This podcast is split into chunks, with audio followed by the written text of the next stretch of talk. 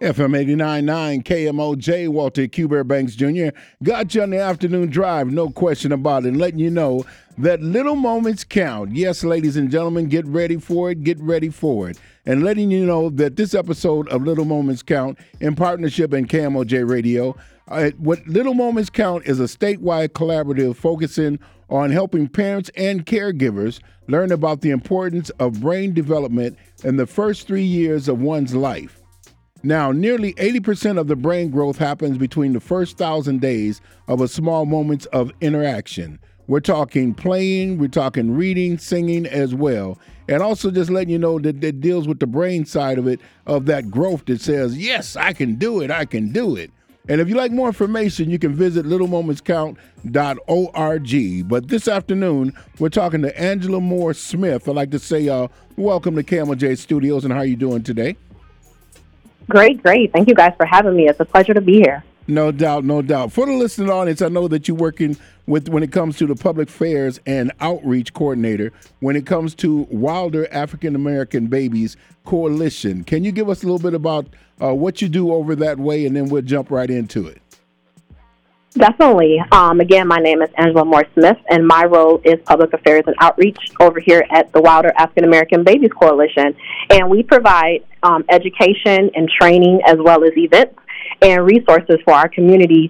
And we're really all about um, building capacity of healthcare systems in the state of Minnesota. So we, we provide culturally sensitive uh, training for healthcare providers, community folks, and people um, in the state of Minnesota to better provide um, care for Black and Brown families, which we're we're all we're all about that here at ABC. Now, can you give us a little bit when it comes to the role of African American Babies Coalition and how this works with helping the preventing the achievement gap? Because there's a big gap that lacks in between there, and when we're talking about the uh, little ones.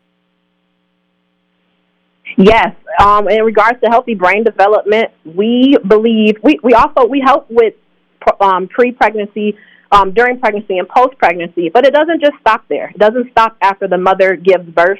We have to make sure we're supporting families through pregnancy, after, and beyond. Over here at Wilder Foundation, we're all about whole families and supporting families um, through throughout their whole lives. So we know, and the one of the projects I'm directly involved in is our Raw Children's Library, and that is a, li- a library over at um, Wilder Child Development Center, um, Benjamin E. Mays, Maxfield, and St. Paul City Schools. And it's a library for our little folks, our uh, toddlers, our pre-K, and our kindergarten students. And it's to promote early literacy, um, diversity in literature, and nighttime bonding with with parents and uh, children and their caregivers. Because it doesn't just stop when a mother um, has their child. We have to be able to support families um, and their young ones all the way through. Now, what exactly again does uh, RAW stand for? That R A W when we're talking about children's library. Yes, yes, good question. Um, RAW Library stands for Reading, Arithmetic, and Writing, and that's what we're all about. Um, exposing children between the ages of zero to five, which is one of the most critical years of a child's life um, our beautiful partnership with St. Paul Promise Neighborhood and Dr. Artika Tyner. Shout out to Dr. Tyner from Planting People Growing Justice Institute.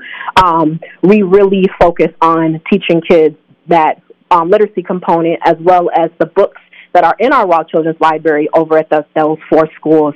They teach about reading, they teach about arithmetic, they teach about writing, and um, that's really an amazing exposure for children um, between the ages of zero to five. Now we're looking at uh, also the uh, Minnesota Department of Labor on promoting and educating mothers on the Women's Economic Security Act that and it's called a WESA. So can you give us a little bit about that work and what it's all about? What's what's going down with it?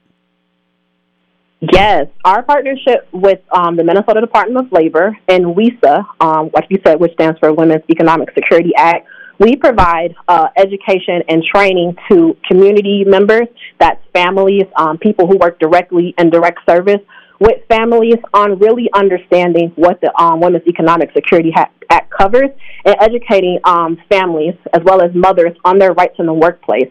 A lot of um, we're learning that a lot of folks don't know much about the Women's Economic Security Act and know that they are protected under law to um, to have protections while they're working, while they're pregnant, during pregnancy and after pregnancy. And some of those um, things that protect them are things related to being pregnant at work. When you're pregnant at, at work, you have rights to a certain accommodation. So let's say a woman, um, she needs frequent restroom breaks. She needs to take breaks eating. She needs like accommodating seating. Maybe I need to put my feet up to take a, you know, take the weight off of carrying. Um, let's say I can't lift more than 20 pounds. Things like that are you are covered in the Women's Economic Security Act. It is your right. You don't need a doctor's note. Um, you shouldn't be given be getting a runaround about it. Now there are um, employers who um, they offer great you know great support with helping um, their pre- pregnant employees, but there are employers who you know we've had feedback from our focus groups and our interactions with the public where I don't know what my rights are. I didn't know this and even with educating um, people on what their rights are, we need to better work with the community on showing them how to advocate. Who do I call? And if I'm fearful of doing that and speaking up, how do I do that? And we definitely help to hold their hand along the way with the help of the, um, the Minnesota Department of Labor, Labor to help show folks how to advocate for themselves and know their rights in the workplace. Now, if someone's listening right now and they want to get involved or they want to find out more resources about the African American Babies Coalition, what can they do? How can they find out that more information? Because you put a lot on the table, and one of the key things is learning the laws and rules and regulations of what exists. But even beyond that, there's resources that are available as well. So how can how can one get more information?